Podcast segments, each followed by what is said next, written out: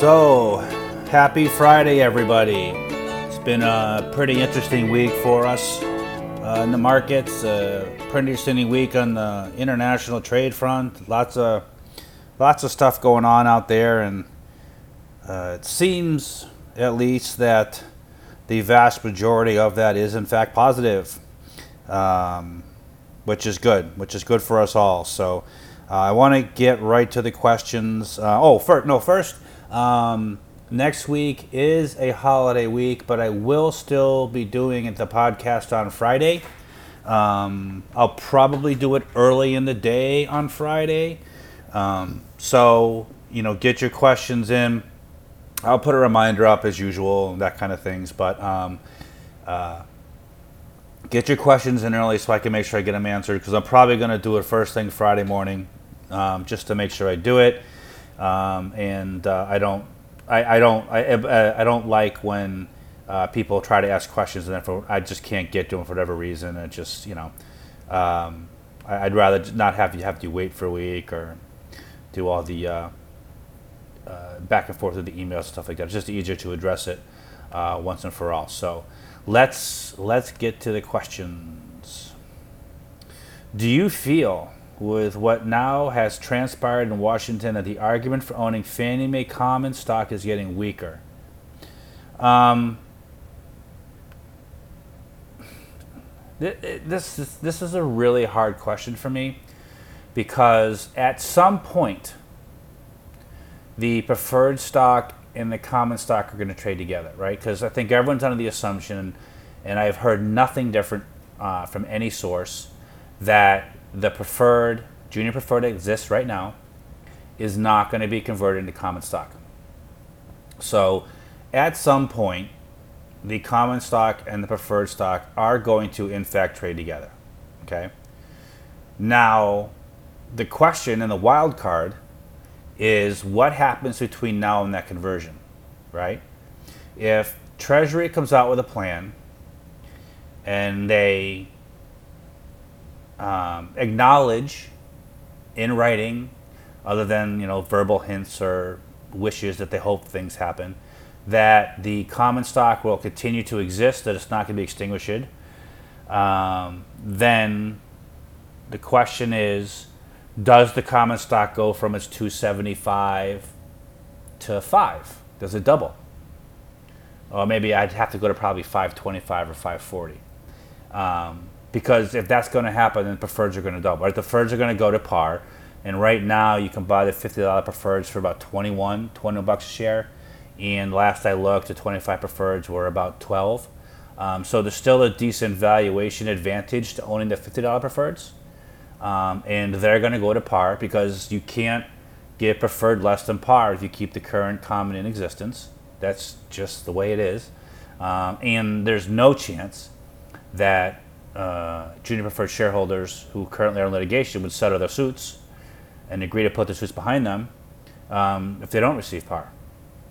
Um, uh, and if they don't settle the lawsuits and put that to bed, uh, they're going to have a really hard time raising the $100 billion they're going to need to raise um, if there's a chance that um, the entities are going to owe 285 or 300 billion dollars back to these shareholders. So they have to before they raise the capital, they have to settle the suits. So they have to treat junior preferred shareholders fair.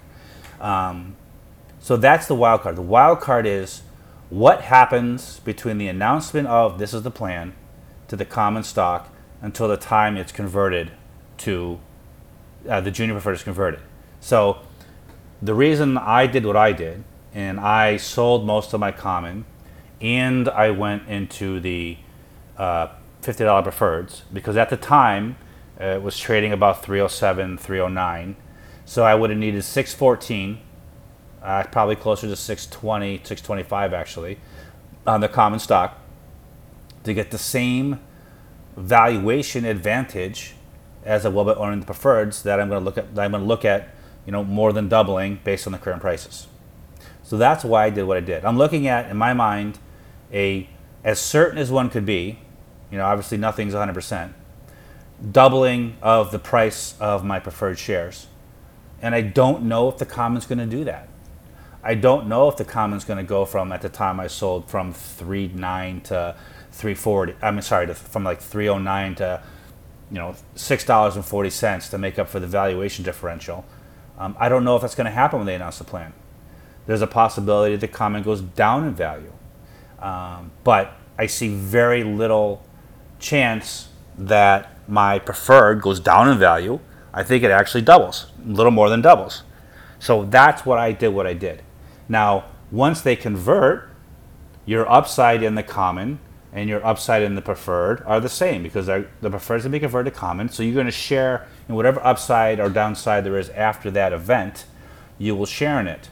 Um, I just was more comfortable taking in what my mind was a pretty certain 110, 115% gain versus the common, which I think is a wild card. Now, hey, the common could, again, now this is there's a difference between trading prices and valuation, right? The common could go from I think it's two seventy now could go to seven or eight bucks, right? Who knows? When when the news comes out, nobody can predict what the common shares are going to trade at. They could go up 150 percent, right? I mean, they could, you know, they've they've been seven, eight, nine bucks in the last few years before, so they could do that again. People could trade all like crazy, bid it up before they read the plan, before they figure this out, before they run the numbers, and you can make a fortune on your comment. But I don't know. And I, given the size of the position that I had, I'm much more comfortable taking in what I view as a certain 110, 115% return than, and then being aligned with the common post conversion, post recap assuming I stay in that long, I, I don't know that I'll do that, but we'll see. Um, then being in the common and, you know, again, the upside in the common could be huge. It could go to 10 bucks. Right? It could be a 200%, 250% winner from here. I don't know. But it could also go to $1.25. So that was why I did what I did. I don't think the outlook, so to, sorry, to actually answer the question, um, I don't think the argument for owning common is getting weaker. I think it just comes down to how big is your position, what price are you in at, and what do you think is going to happen? And can you stomach it dropping 50% um, until the conversion happens and things eventually start to take off? Or do you, are you confident it's going to go to eight, nine bucks? And I don't know the answer to that because I haven't seen the plan, so I don't know what it's being valued at. Um, I know none of these things. And without knowing that, I can't tell you what it's going to do, but I can, you know, I'm as sure as I can be that my common stock, I'm sorry, my preferred stock's gonna gonna more than double. So that's where I'm at with that, and that was the reason I made that decision. Um, any idea of the timetable of GSE, Fannie Mae, Freddie Mac? Uh, I'm hearing that the plan will be out in the next two weeks. So it'll be the week after 4th of July, maybe the Friday of 4th of July weekend. Um, market will be closed. Everyone's on a long weekend anyway. Give everybody, everybody plenty of time to digest what's happening uh, before the markets open on Monday and all hell breaks loose. So I, I don't think they're going to announce a plan, you know, at 8:30 on a Wednesday morning before the markets open because it would be complete and total chaos when the stocks open. So I have a feeling it'll be um, either next Friday um, after the 4th of July or the Friday after that. So that's what uh, my guess is. Um, uh, and as far as anything happening after that, it's all up in the air. But as I said last week, um, the stocks are going to react based on the plan, uh, not necessarily the timetable. So maybe you know your preferreds that are fifty dollars go to thirty-eight or forty bucks in a day, um, and the other ten boxes kind of waiting for, you know, more digestion and more, you know, feedback from Congress and objections from people or analysts, anticipations of the plan succeeding, things like that, before you get the rest of it. But uh, whatever happens, it'll be a it'll be a large jump the first day of trading. Um, Todd, curious to hear your thoughts on the HHC financing rounds. Yes, oh, this is earlier in the week. Uh, what is the buyout price for HHC? So the financing round was odd to me. I couldn't figure out, I didn't understand why. I understood why the stock was selling off, and I was making phone calls and texting people and emailing people and not getting a response, which had never happened before. Um, then all of a sudden, I wake up the next morning and the the reasons were pretty clear. So um, I'm guessing that the financing was done in conjunction with the you know strategic review they're doing. You know, you don't the whoever's been hired to do the strategic review or sell the company uh, would have been informed of the financing, would have known about it all along, would possibly have recommended it for whatever reason. I don't know. Um, but uh, I think that the two are definitely interrelated in how I'm not sure of. But um, as far as the buyout price of Howard Hughes, uh, I did a post on it the other day. I think 150 is a is the floor, um, and the reason I feel that way is because uh, Weinreb um, took out 120. It, it, so I'm, I'm rounding numbers up. The the actual number of warrants he took was like 1.94 million, and the actual conversion price was 124.992, I think. Um, so I'm rounding up to two million and uh, $25 a share um, is what he paid for the warrants. So uh, given the 125 conversion price, the $25 per warrant he paid, his break even on the warrants is 150. Uh, Grant Herlitz, his break even price on the warrants he purchased was about 140 and O'Reilly, the CFO, Grant Herlitz is the president. Uh, O'Reilly, the CFO, has about a $132 break-even price on his warrants. Obviously, Weinreb's warrants are by far the largest. Um, he's got 1.9 million shares. I think O'Reilly had about 80,000. I think um, uh, Herlitz had 200,000. Don't quote me those numbers, but that gives you just a general idea of the um, difference in the number of shares between the the, the, the, the arguments. I mean, uh, um, uh, Herlitz invested two million and, and Weiner invested fifty million in his warrants. So, um, and management as a group is the largest single shareholders of the company. Um, so I don't see any scenario in which 150 for a bot for the company, anything below 150 is accepted. Uh, Weinreb's not going to sign off on that. Um, as far as what it goes to, I don't know. Um, you know, if you know, I've, they're they're all large shareholders. They get 160 a share for it for 10 bucks a share. He can exercise his warrants and um, or be bought up by his warrants because of a change of control. Um, and he makes 10 bucks a share on 2 million shares. Nice 20 million dollar profit on his trade in a couple years. That's pretty good. Um, I have no idea. Uh, and that's assuming the company's bought out, right? There's also various scenarios, you know, you know, and looking at, it, you know, we've been talking for years about spinning off the um, um, NOI producing properties uh, into a REIT. Um, so maybe they sell those to a REIT. You know, there's lots of REITs that would love to get their hands on that property. You know, as I said in the post, Blackstone in January raised twenty billion dollars to invest in real estate.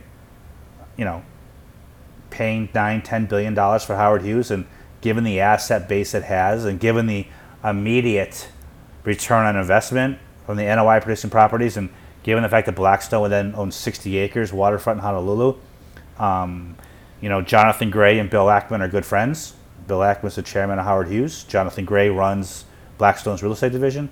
Um, uh, to me, it's a no-brainer. Uh, I'm sure Brookfield will want to get in on it. You know, they their tentacles seem to pop up whenever any kind of real estate deal comes out there. Um, so maybe get a bidding war, or maybe they split it, or maybe they joint venture together. Uh, maybe they go in together on it and decide that we're going to split this up or we're going to run it together. I mean, who knows what they're going to do, but um, there's no doubting the asset base and the quality of it.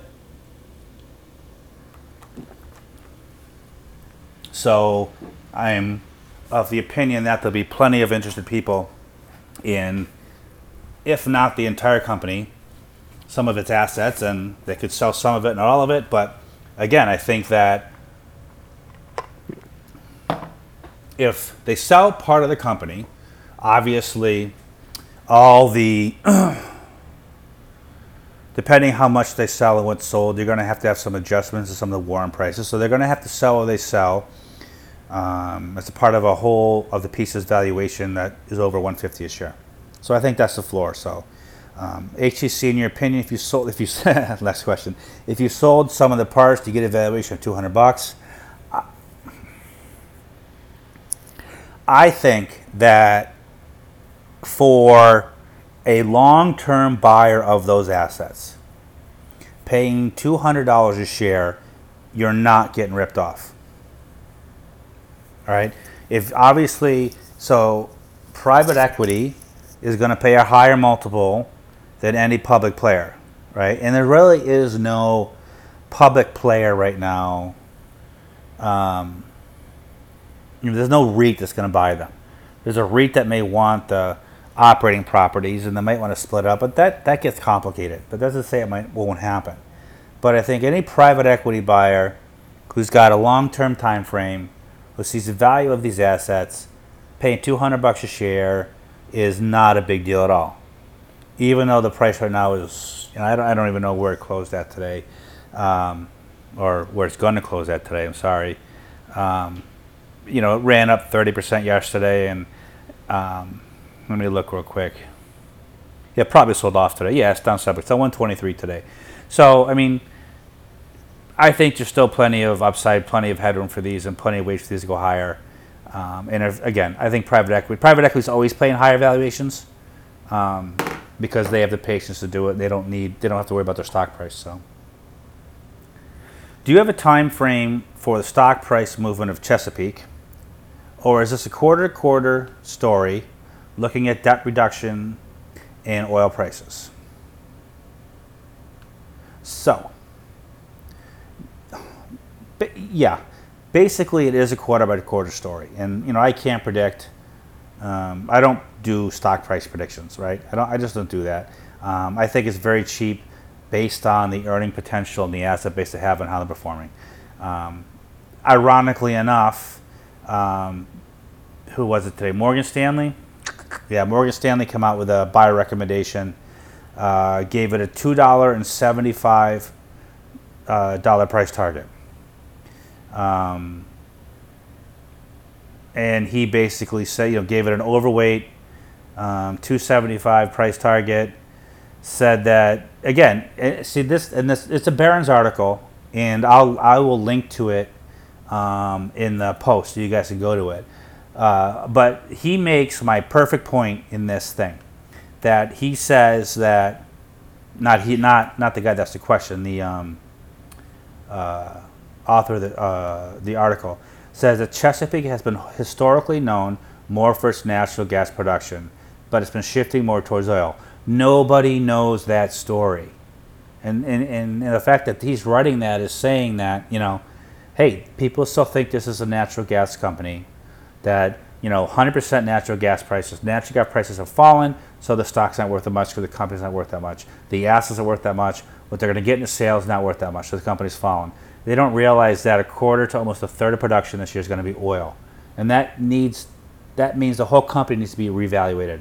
And that's what he's saying in this article is that shifting I'll say I'll say I'll read it to you. But it's been shifting towards oil, which McDermott thinks will drive better margins and means that there's a better valuation than the peers. Natural gas prices have been hurt in recent weeks because of the summers started with mild weather. There's also been anxiety about a supply glut. So that's true. I mean, I don't know where you live, but I live in the Northeast, outside of in Boston, outside of uh, Boston, in Massachusetts, and this has been the coldest, wettest, most miserable spring, early summer I can imagine. I think we hit 85 uh, yesterday, and I think that was the first time this summer, and that never happens. I mean, it's been it's been 65, 70 degrees. I turned the AC on a couple days ago for the first time, and you know we're at the end of June. That never, ever, ever happens. So yeah, natural gas. We're probably seeing huge. We're seeing huge inventories in build, huge build in inventories. Number one, and then number two, the price is crashing because of that. Because the weather sucks. But now the weather's getting hot, so we're going to burn off a lot of that excess inventory. The prices will start to rise. But people are looking at this as a natural gas company. And it's not. It's just a third oil or a quarter, a quarter round to a third. Um, so anyway, he upgrades to 275 a share. And I, honestly, at the end of the day, when you're investing in companies like this, you're looking at the CEO. Okay, has he delivered on the things he said he's going to deliver on? And honestly, you know, he's the Chesapeake CEO's delivered on everything. He, every promise he's made, he's kept. Every expectation he said, he's accomplished. So until that doesn't happen, you got to give the guy the benefit of the doubt. And I like the company. I don't think they're done with asset sales. And I think a couple asset sales, they can really make a big dent in um, some remaining debt, reduce the interest expense, and get to be cash free cash flow positive a lot sooner than people expect. So I'm holding it. I have no intention of selling it. I know it's going to be volatile because of the expectations on it, um, because of people think about it, because of um, mis- misperceptions of it, and that's fine with me because you know I know a couple years down the road it's going to be worth significantly more than it is now, and at the end of the day we'll all make a lot of money on it. So, um, do you have a, any price target for IIPR, Fannie Mae, Fannie Mae, Freddie Mac? No, I don't. I don't do price targets um, because you know if I give you a price target today uh, of IIPR of 180, just making up a number, don't don't take it as gospel. Um, you know, tomorrow morning they could make a dumb acquisition that tanks the stock price. Um, they could go out and buy five properties in Massachusetts or Michigan or Illinois, um, and they could not be rented, or fire a fire could burn down half of them. Hey, things happen. So I don't do price targets because a price target is meaningless the second after you give it, um, because things are going to happen that you don't know. What I do say and what I do think is that um, the cur- the based on the performance of these companies, based on what I think is going to happen, I think future share prices are going to be materially higher than the current share price, and that's how that's how I go. Um, I don't have, and it's not just because I don't want to say it, because I don't even do it for myself. I don't say this thing's worth ninety bucks a share, and when it hits ninety bucks a share, I'm going to sell it. Um, I don't do that. I don't. I don't I, because it's, it's just it's meaningless. You know, if, if you know, look, go back in history. You know, we bought Bank of America at five, seven dollars a share, and if I said, "Oh, I have a price target two years of fifteen dollars a share," I'm going to sell it. And when I hit that, if I sold it, I'd have given up another fifteen dollars a share in profits. The, the price expectations for what you own are based on the fundamentals of the company at the time you own it. And if you think the fundamentals are going to keep getting better, then the price just keeps getting better, and the target price you have should, should keep going up. So I mean, Wall Street does the the price target game because they kind of have to, right? And you know, they can't come out and say, "Oh, um, X Y Z company is materially undervalued. It's worth a lot more than it's really worth right now." I mean, right? Who's going to buy that? Who's going to who's going to make an actionable decision on that? So they have to say X Y these companies at two dollars a share, it's worth five dollars a share, right? That that in the minds of people um, gives value to that price target. And you see the games all the time, right? They have a two hundred dollar price target on a stock. It, falls from two it falls from 190 to 175. They announce they announce bad news. It goes to 150. A week later, they lower the price target. I mean, it's a game. The price targets are a game. So I don't do that. Um, you know, if if I own anything, it's because I think that the future value of it is worth is much more than what it currently is. That's just the, the way I think about it. And I don't know that future value is based on the future performance of the company, and I don't know what it's going to be. I have an idea of what it's going to be based on the past performance, right?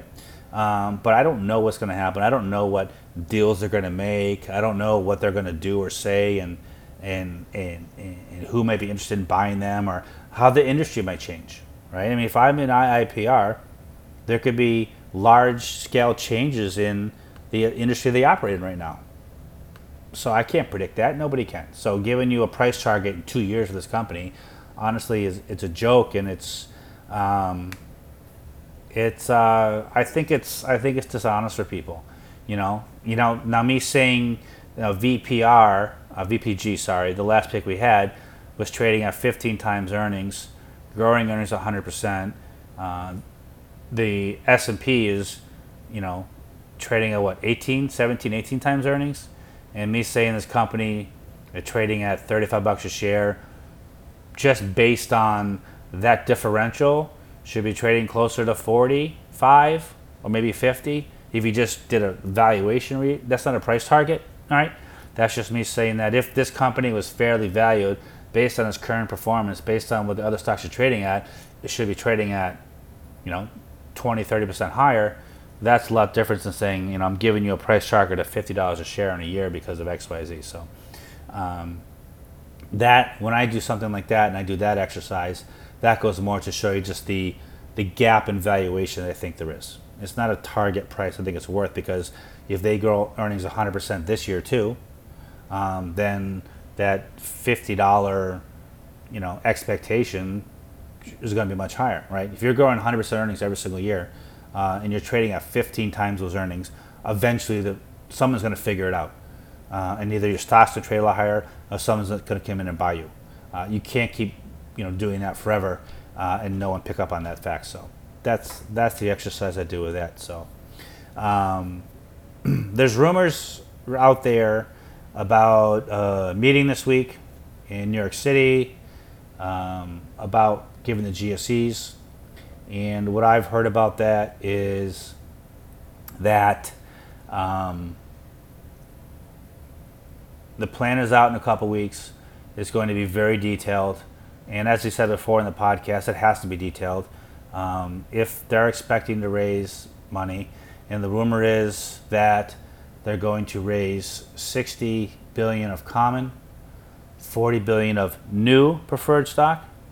Uh, the junior preferred will be converted at par uh, into common, and in conjunction with that, there will be agreement to settle all the lawsuits, uh, which I honestly I think if everyone could probably stop spending millions of dollars on these lawsuits, they'd be happy to do it. Um, uh, that um, the excess money that has been paid into the Treasury over and above what would have been paid in under the um, before the net worth sweep, you know, the 10% dividend every year and the fees they had, um, they've paid I think 19 to 25 billion dollars in excess of what would have been paid under that scenario. Uh, that money will be then treated as prepaid expenses, which will lower the amount of capital they need to raise uh, to meet whatever capital requirements they are going to have. So I think that's very good news for shareholders. Um, again, I make no predictions on how the common stock is going to trade uh, when something this is announced.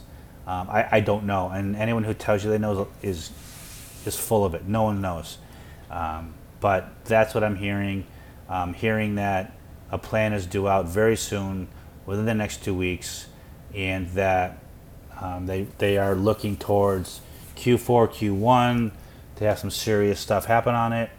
And again, um, I'm not so much concerned over the when uh, as the what's involved in the announcement. And I do think that the announcement, not the when of what's going to happen, is what is going to make the stock prices uh, jump immediately. And I know they've traded off the last couple days, um, but again, I think uh, you know you can't you can't um, you can't trade these. You can't um, you, you can't you can't hope to get out of these stocks in case the news is bad and get back into these stocks when you find out there's good news. Because they're not going to announce anything during market hours. What's going to happen is they're going to announce it when the market's closed and because they're otc stocks you're not going to be able to trade them after the bell that kind of thing. There's no after hours trading in them and you're going to wake up the next morning and a stock, you know, the preferred trading for 20 bucks a share is going to be bid 35. And you're not going to be able to get back in. You know, the, the common shares, either they're gonna, you know, they're gonna close what's what's two seventy five to something like that. They're gonna either be bid one twenty five or bid seven twenty five or bid five bucks, and you're not gonna be able to get in and capture that price. So, you know, I think a lot of people are under the assumption they're gonna be able to do that. That you know maybe someone gets lucky at nine, you know, whatever, and, gets some sucker put you know puts it in there and you can get it, but uh, you're going to wake up and whatever's going to happen in these stocks, either way, it's going to happen before you have a chance to get back in. So if you if you if, if you think that it's positive or you think that you're going to reduce your risk by getting out now and buy back in and capture the upside, you're wrong. You're not going to be able to do it. So I'm sitting square. I'm sitting here. I'm I'm doing my thing in these, and uh, you know what we're going to get is what we're going to get out of these. And I'm not I'm not concerned about. Um, short-term price fluctuations because I'm pretty sure that the long-term uh, long-term upside is is much much higher. So um, that is pretty much all I see for questions. So you know, I had a post. So I, I, every now and then I turn into the the TV and I, I noticed today they were doing. Um, you know, it's the everything bubble. Everything's in a bubble and we've been up, you know, eight, nine years straight. So we have to collapse and we have to fall down. And There has to be this correction. Goldman's out with a 10% correction thing today. And um, I think that Davidson has this really cool thing, uh, the S&P Intrinsic Value Index. And I put it on the, on the blog today. I want to talk about it for a couple seconds because he's gone back from the pretty much the history of time in the S&P. And he came up with this index, and what he's shown us is that the last two bubbles, okay, uh, the internet bubble and the housing bubble, uh, when stocks were wildly overvalued um, in comparison to this S&P Value Investor Index he had, um, 60% was the pretty much minimum overvaluation. Uh, so that pretty much means that until the S&P right? Given today's inflation environment, uh, given today's um, earnings, uh, you'd be looking at an S&P of about 4,700. Okay, and that takes into account, you know, current earnings, current interest rates. You know, people when they when they when they tell you the S&P is overvalued or undervalued, and they ignore the interest rates equation, um, they're not giving you the whole story. They're looking at just basic numbers and they're not looking at things that tell you what really is. You know an s&p 500 at uh, uh, a pe ratio of 20 with 7% interest rates 7% interest rates is a completely different world to an s&p 500 with a pe ratio of 18 and 2% interest rates they're not the same worlds so when you take interest rates in the equation and what they do for business and growth and how they encourage money to go into stocks instead of bonds, you get a much different scenario. So we are nowhere near. And inflation, inflation is below 2%. You know, if inflation was 6%, interest rates are 5% right now, you have a much different valuation of the S&P and a much different outlook, but you don't. You know, you have just over 2% interest rates and you have 1.99% uh, mean, uh, mean uh, uh inflation. And that means you need to be in stocks. And that means stocks are not overvalued. Right? Just looking at a PE ratio and saying stocks are overvalued is a painfully simplistic approach to valuation and will lead you down a lot of wrong paths. There's a lot of people who have predicted a lot of recessions and a lot of market crashes over the last decade who have been spectacularly wrong because they're just looking at one or two issue, one or two inputs, and they're not looking at the whole picture. So please read this post because, and if you um, intrinsic value index or search by Davis in the tags, um, he's been doing this for probably three or four years on the blog, and uh, he's been 100% right. So this thing nails it. We are not in a bubble. The market is not overvalued um, and has a long way to run higher. Obviously, assuming that you know we don't go into recession, war, you know, some catastrophic event that causes massive upheaval. Um, so that's you know, I, it's just frustrating to keep hearing every day uh, people talk about the market being overvalued and saying the PE ratio. And, and let's be honest, earnings aren't even what earnings today aren't even what earnings were 20 years ago. All right, we have mark to market accounting before. We didn't have that 20 years ago. So as they mark assets up or they mark assets down, the E part of the equation changes dramatically. And it changes dramatically because of not because of actual earnings, because of valuations of bonds being held, right? That are still producing the cash flows they're supposed to produce. But because of whatever reason, the price of those bonds falls, so they got to write those down. That depresses earnings. That makes that makes the PE ratio go up. Well, at the end of the day, core earnings are still what they are. So, comparing the historical PE ratio from the 1970s to uh, a PE ratio today is apples and oranges. You know, 30, 40 years ago, the market traded at 15 to 17 PE all the time. You had railroads and industrials and companies in the S&P 500. Right? Now it's all tech and banks and financials. They have way higher profit margins. And you know, so it's it's it's frustrating to see people do it, but I understand why they have to do it. Uh, but before you make any investment decision based on what the people are saying about stuff like that, please just take a step back, look at things, check out Davidson's post on that, um, because for the last decade, the guy's been dead on. You know, March 2009, he, he emailed me and said, I am all in on everything. This will be the greatest buying opportunity of any of our lifetimes. And he was 100% right. He didn't nail the bottom, but it was the middle middle to end of March, and uh, he was 100% right. And uh, he's been right almost 100% of the time since then. And this value investor index thing, if you guys take it, go back, look at the past posts. I mean, the best the best proof of the accuracy of it um, is going back over the last five six years since he's been doing it, and seeing what he's been saying the whole time. And uh, I think you'll be happy and impressed with it. And I think, if nothing else, um, I hope it gives you sort of comfort when people say the market's overvalued, the market's overvalued. You can look at it and say, well, you know, not really. Uh, we're nowhere near a bubble. You know, you're at a cocktail party or dinner, someone says, oh, we're in a bubble, we're in a bubble, we're in a bubble. You know, maybe you don't want to have the discussion, but you can chuckle to yourself and say, we're really not. We've been in two bubbles the last 20 years, and the um, valuation of the market compared to this index was 60 to 100 to 100% higher. 100% higher. So in the internet bubble, in the housing bubble, we're talking 100% higher. We're talking an S&P right now of what 5800? Right? That's where we would have been. If this was the internet bubble, we would have been we would have been at S&P right now 5800. That's where we were with this at that time. Coke was trading at 80 times earnings. Coca-Cola